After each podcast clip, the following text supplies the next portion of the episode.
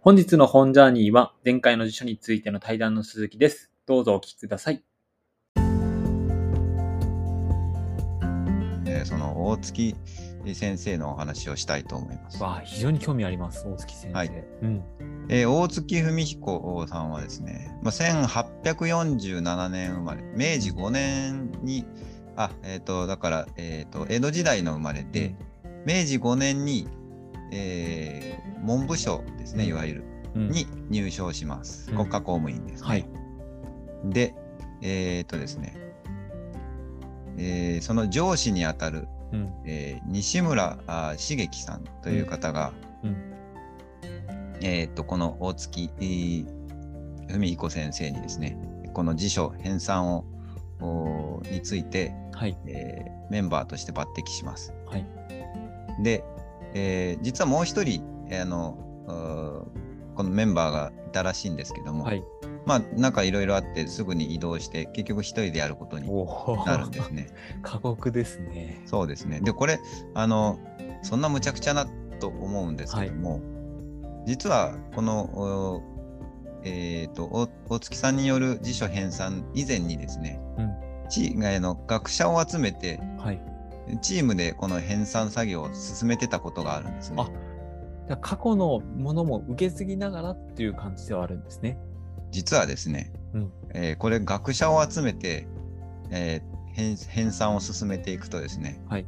語釈つまりこの言葉にどんな意味を当てるみたいなことの議論にばっかり時間を使ってですね、おー全然前に進まないんであそういう問題が発生したんですね。す。はい、で、あから進んで、うん。A まで行って、えー頓挫して終わります。おら。まだ4つですよ、みたいな。うん 何十年かかるんだって話ですね。ですね。で、ええこの、こういった事例か、あの、失敗事例を受けて、うん基本的には一人でやらんとダメなんだなっていうことが、まあ分かっていくんですね。。はい。で、当時ですね、えっ、と、英語圏では、はい。えー直近のもので言うと、アメリカにですね、ウェブスター辞典がすでに成立してます。あウェブスターの初版がなる1828年って書いてあって、収録語が7万語。今の、えーと学習用の国語辞典が大体同じぐらいですね。お7万語、そうか8万語ぐらいですね。が、この、えー、と19世紀初頭にすでにできていて、うんはい。なので、この、えー、と大月さんも、えーこのアメリカのウェブスター辞典を参考にしようんうというふうにスタートします。なるほど。はい。で、えーこれ、ウェブスターを見ながら、えーウェブスターが、まあ、アルファベット順に並んきれいに整理されてて、で、えー一方で、まあ、日本に、さっきも少し述べましたけども、あのいろんなあ日本の専門書としての辞典みたいな辞書らしいものと比べたときに、はい。あまりにもその違い、整理のされ方に、えー違いがあることに愕然としてですね、うん。うん、で日本のすでにあるものを、えー集めて、えー一つにまとめればいいっていう考えはこれはもうそもそもダメだぞ、あウェブスターにのっとって新しい、もう完全に整理された体系っていうのが必要なんだっていうことに気づいていきまあ。す、うんうんうんまあ、その気づきの一つが文法がまとまってないっていうこなるほとど。もそうなんですね、うんで着手しないといけないものが結構な数あったわけですね。そうなんですね。うん、でこれあの逆に逆にと言いますかまあじゃあすでに、えー英語辞典があったんだったらそれを日本語に翻訳したらいいじゃないかっていう考えも、おちょっと出てくると思うんですね。うん。うんしかしまあこれでやろうとするとやっぱり日本特有の問題さっき言ったような表意表音文字の問題とか、活用っていうのも、まあ、日本語独特ですよね、うんこういったことでうまくいかないのででそこをいかに乗り越えるかっていうことに、えーかなり、えーこの編纂作業の、えー序盤でですねうん。苦労していきますね。うん。で、えっ、と、わからない専門用語とかが出てきたら、もうこの大月先生はですね、専門家のところに行って、うん。えーたずえー尋ねて質問しまくったりですね、おこれが方言方言や鉛っていうのは、これはどこまで収録すべきかどこまで広まってるのかっていうのも、いろんな地方に行って、えー話を聞いて回ったりしてるんですね。。フィールドワークも行っそうです言ったわけね。なんですね。そうですね。はい。そうして、あの、おある程度体系がまとまって、うん。えー収録するべき、えー用語って、えー言葉もですね、うんまあ、だいぶこう蓄積していって、えー1886年、まあ、明治19年頃に一旦、えー内容がえー完成します。うん。完成したんですけども、はい。これあの国家プロジェクトとして始まったはずなのに、はい。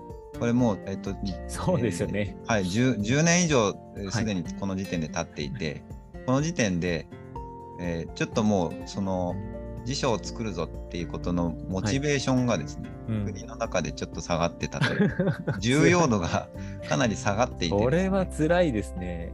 でうん。結果予算がつきません。で、えーもう少しもう少しって言って、はい。結局出版されないんですね。されないんですね。はい、でえーでもともとあの、えー印刷自体も、うん国が持ってる印刷所で印刷する予定だったので、うん。まあ予算は、えーもう自分たちで持ちますと自費出版という形で、うん。えー出そうというふうになるんですが、はい。えーこれですね自費出版で進めていたんですがその、えー国の編集局直属の印刷工場がうん。閉鎖します。あら、なんかもういろんなもの起こりまくっちゃってますね。うん。はい。あの当時の印刷技術っていうのはやっぱり、はいえー、と今みたいなデジタルではないのでですね、うんまあ、必要な文字があったらそれ、えー、と作らないといけないんですよね。うんうんはい、あの和文タイプとかご存知の方は分かると思いますけど、まあえーインハンコみたいなやつがたくさん並んでるのを敷き詰めていくわけですうん。ね。で、えー、とそういう意味では印刷所と出版したい側とのやり取りってすごく大事なんですが、うんうんもうその担当者がまあいなくなっちゃうわけですね。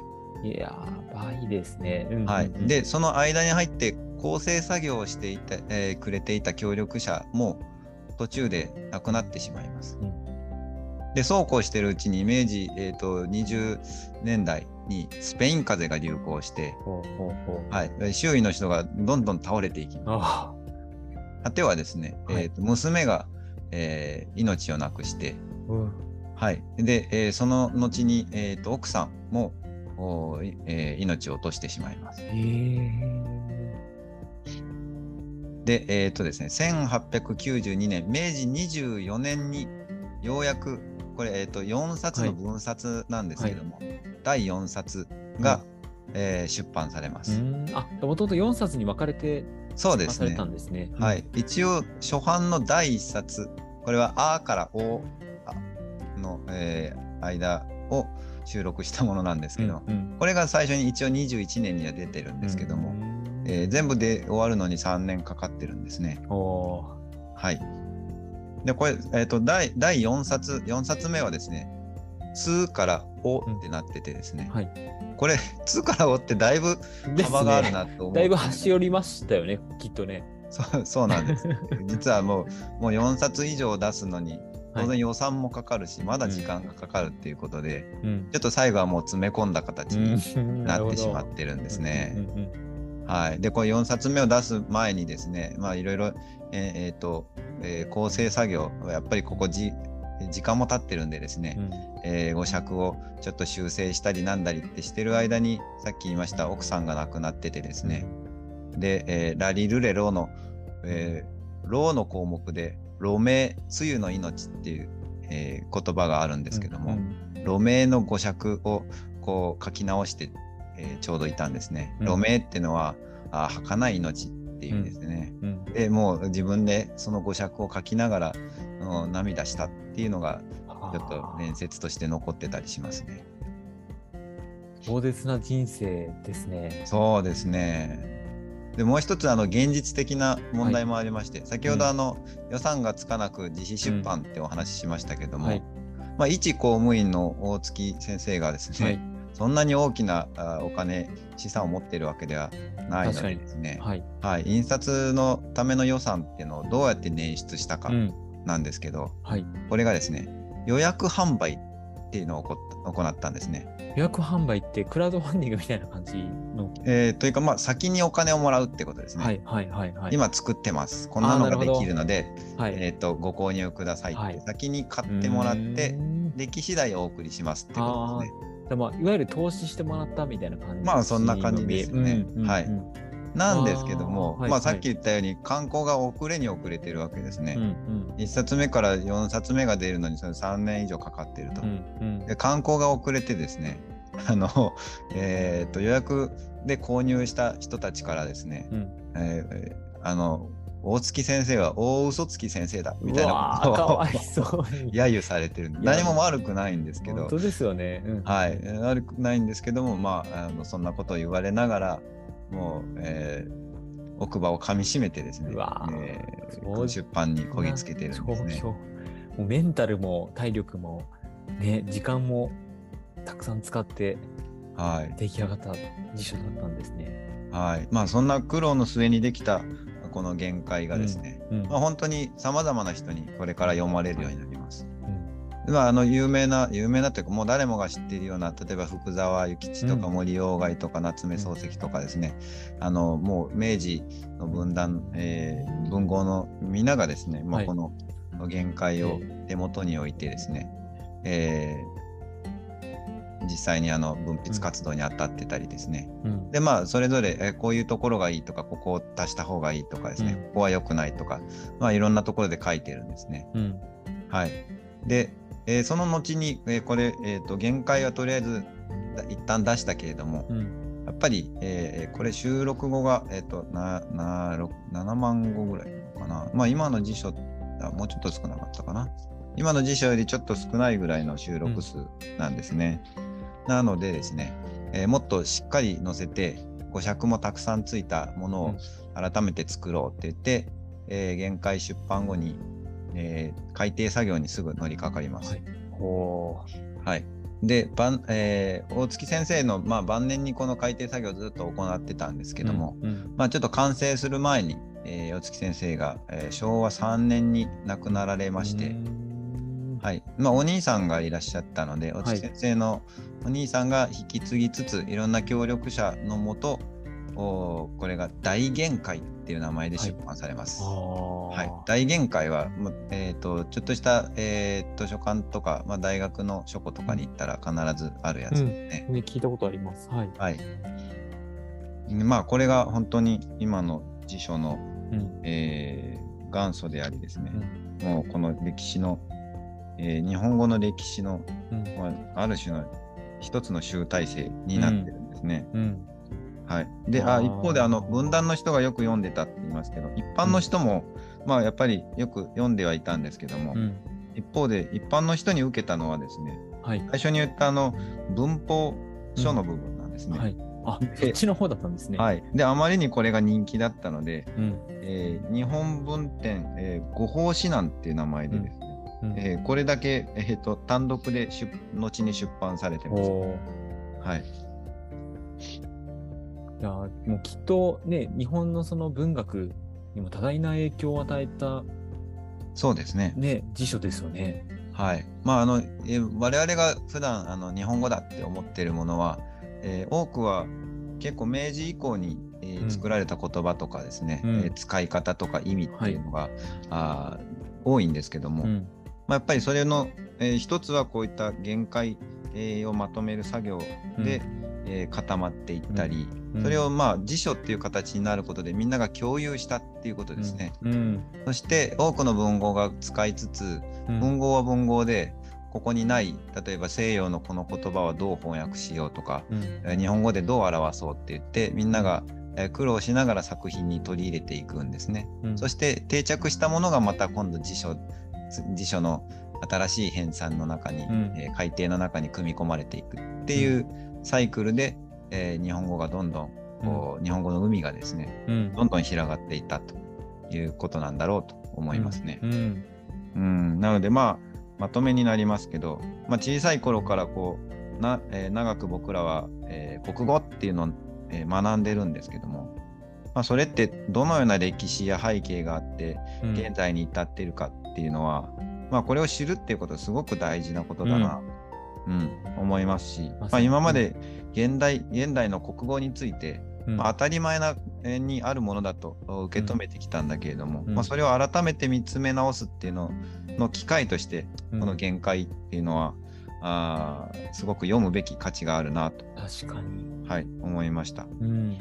うん、この限界のこ、えー、と冒頭にですねはい。漢文がちょっとあってこれは先ほどのあの、えー西村さん、えーとあはい。大月先生の上司の方ですうんうね、ん。最初に依頼した方ですね。漢文であの限界序っていうのを書いてるんですね。はい。で、えっ、と、この中に、えっ、と、すごく、えーなるほどって思うのが、えっ、と、文化の公費、公費が高いと、えっ、と、低いですね。うん公費を知らんと欲すれば、その国の辞書を見ん。つまり、なるほどえーその。うんその国の国語辞典を見たら、はいその国の文化度、文化度がわかるよへ。そして辞書の、えー週にして聖なるはその文化高し。だ辞書が、えーえー幅広くて、え。そしてそれが成功であればあるほどその文化が高いっていうことだよということを言っています。だからこそこの編纂作業が、はいあ大事であり、まあ、うんこれを出版するってことの意義があるんだってことを、まあ、とうとうと序文で述べてるんですけども、うん。うん。まあえっと僕らあの今手元によくあるような、うん。えー辞書。あるいはこれからはもしかしたら辞書っていうのは、うん。えーで電子化が進んでですね、まあ、ウェブ上で見るのが当たり前になっていくのかもしれないんですけども。そういった中にもこう過去の人たちのいろんな流れがあって。うん。で今ある辞書が全てじゃなくって、うん。その前の改訂ではこうだったその前はこうだったっていうことの歴史っていうのも実はすごく大事なんだなっていうことを考えさせられるためにも、なんか手元にこれを置いておくっていうのはあー大事なことだないいことだなと僕は思っています。これはありがたい一冊ですね。なんだろう。辞書に辞書が今までは、ね、あって当たり前だったんですけど、うん、大月さんのね、その、なんだろう、人生のこうね、あの、かけた思いに、まあ、自費出版もね、下までやっているわけなので、一回やっぱ手に取ってみたいなって思いましたね。そうですね。いやこれ読んでみると本当、えー、といろんなあの工夫がしてあるのでですねうん。ちょっと中身には全然触れる間がなかったんですけどうんも、えー、と言葉によってあのフォン、えー、となんだろう、えー文字のフォントを変えてたりとかですね、うん。はい、カタカナで書いてあったりひらがなで書いてあったり、はい。えーとまあ、その、えーフォントが違ったり線が引いてあったりあと現代の国語辞典ってあのよく三角とか×とか、い、ろんな記号がついてますよね。うんあんまり気にせず僕ら読んでますけども、うんうんそういうののお記号をつけながら表示しあの、えー、と分かりやすくするっていうのもうん。この大月さんがすでにこう、えーこの限界の中でですへねー。まあいろいろと、えー同じような工夫を凝らしてるんですね。うんそういったこともあこういうのは、えーここからあったんだとか、あと、えーこの限界のすごいなというのはですね言葉のあの由来が結構書いてあるんですよね。うんえー語源ですかね。はい。うん、今の辞書にそんなに語源のこと書いてないと思うので、確かにはいまあ、語源を書くっていうのはやっぱり、うんえー当時あまりこううん言葉がまとまってなかったり、うんあるいは人、えー地方によってその言葉のニュアンスとか使い方が違ったりしたのを、うんまあえー古い方にひまひもお紐づけることによって、うんまあ、しっかりと意味を、うんえー確認できるようにしたっていうことなんだろうとうん思います。これは相当調べられてね、一つ一つ記載してたんでしょうね。そうですね。うんはい。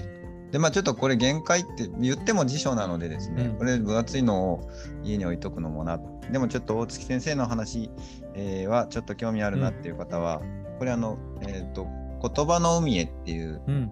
本が、えっと高田博さんかな、はい。えーあります。